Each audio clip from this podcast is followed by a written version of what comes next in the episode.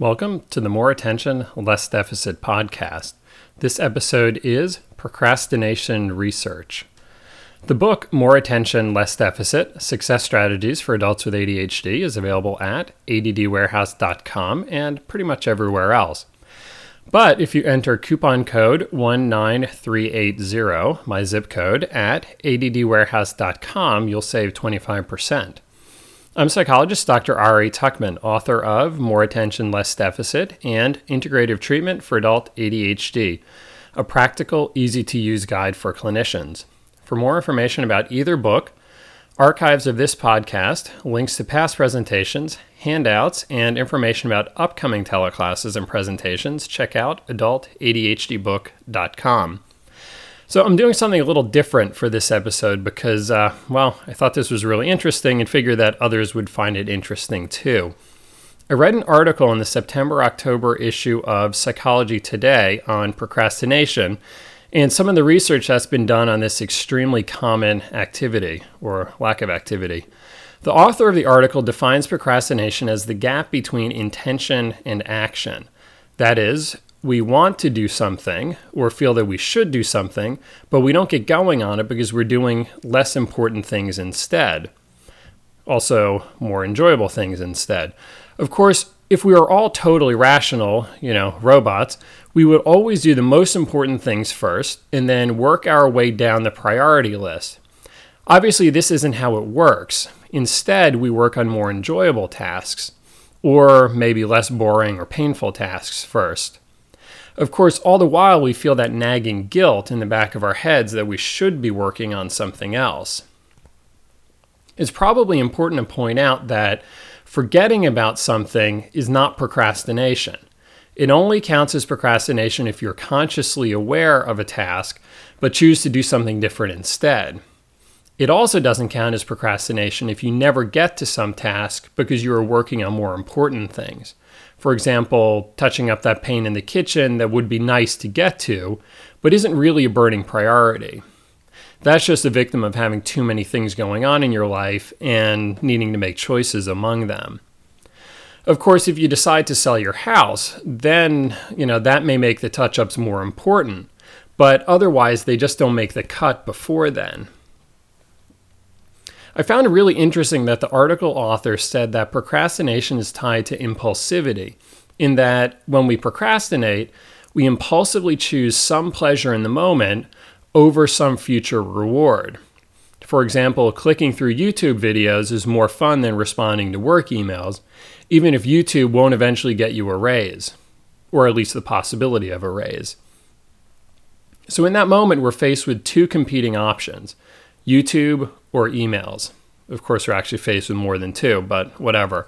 When we procrastinate, it's because we impulsively give in to the temptation of the immediate reward. It's the same thing when you choose the bacon double cheeseburger instead of the salad. The immediate reward wins out over the long term, fuzzier reward of better health. Part of what happens in these moments is that we discount the value of the future reward, so the immediate reward seems bigger by comparison.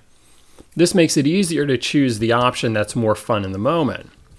Of course, if we were to really stop and think about it, we would correct this bias that we start out with. For example, you know, well, I really should get to those emails. They've sort of been piling up, and, you know, frankly, I'll feel better knowing that I'm all caught up with them.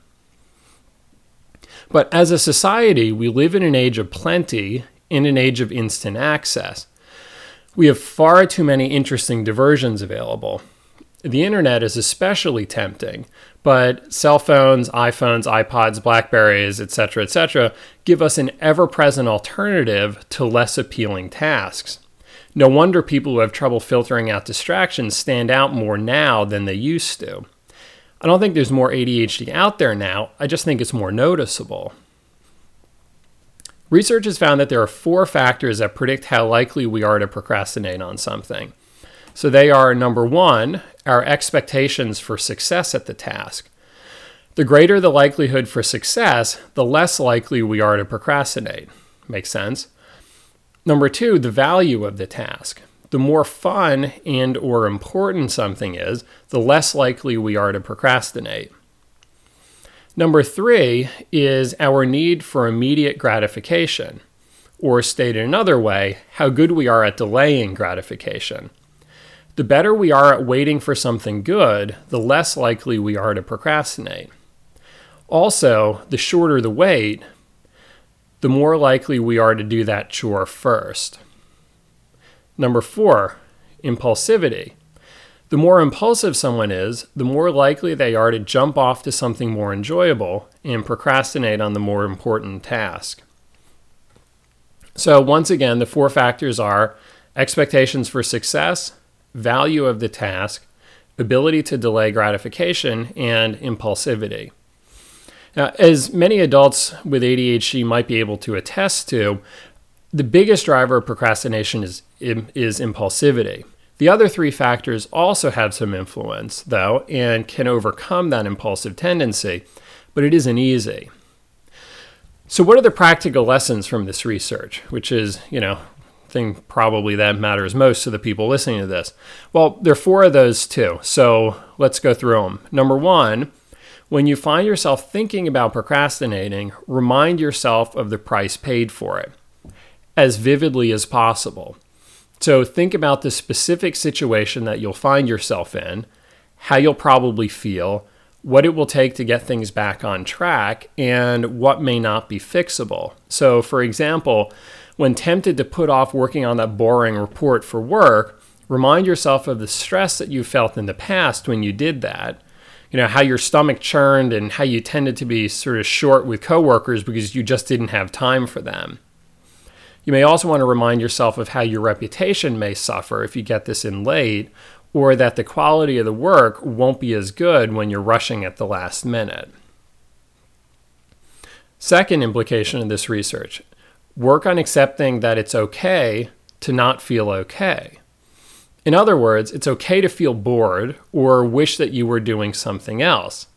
Those are normal emotions. But just because you feel something doesn't mean that you need to act on it. So tolerate that discomfort and do the right thing anyway. Once you get going on that task that you've been delaying, you'll probably find that the discomfort decreases. Third implication of this research figure out what to do. We're most likely to procrastinate when we're not sure how to proceed. We don't like that feeling of uncertainty and therefore avoid it by moving on to something that we feel more sure of. So if you're not sure how to start something, it just means that you need to spend some time figuring that out. It may involve some wrestling, and you may feel lost or frustrated, but hopefully the invested effort pays off. And finally, the fourth implication of this research is remind yourself of your values. That is, ask yourself whether procrastinating fits with the person you would like to be or the life that you would like to lead. Sometimes putting this one task into the bigger picture will make it easier to see it as important. Bite the bullet and get going on it. Then you'll probably feel better for doing it. So if you're a procrastinator, remember, you're in good company. There are also lots of aspects of current society that don't make things any easier for you. So go easy on yourself for it. However, at the same time, remember that procrastination doesn't have to get the best of you. Our next episode will be something a little different too. So, as we approach Thanksgiving, I'm going to talk about the complexity involved in creating a large family gathering and some of the ways to make your life easier. Until next time, thanks for lending me your attention.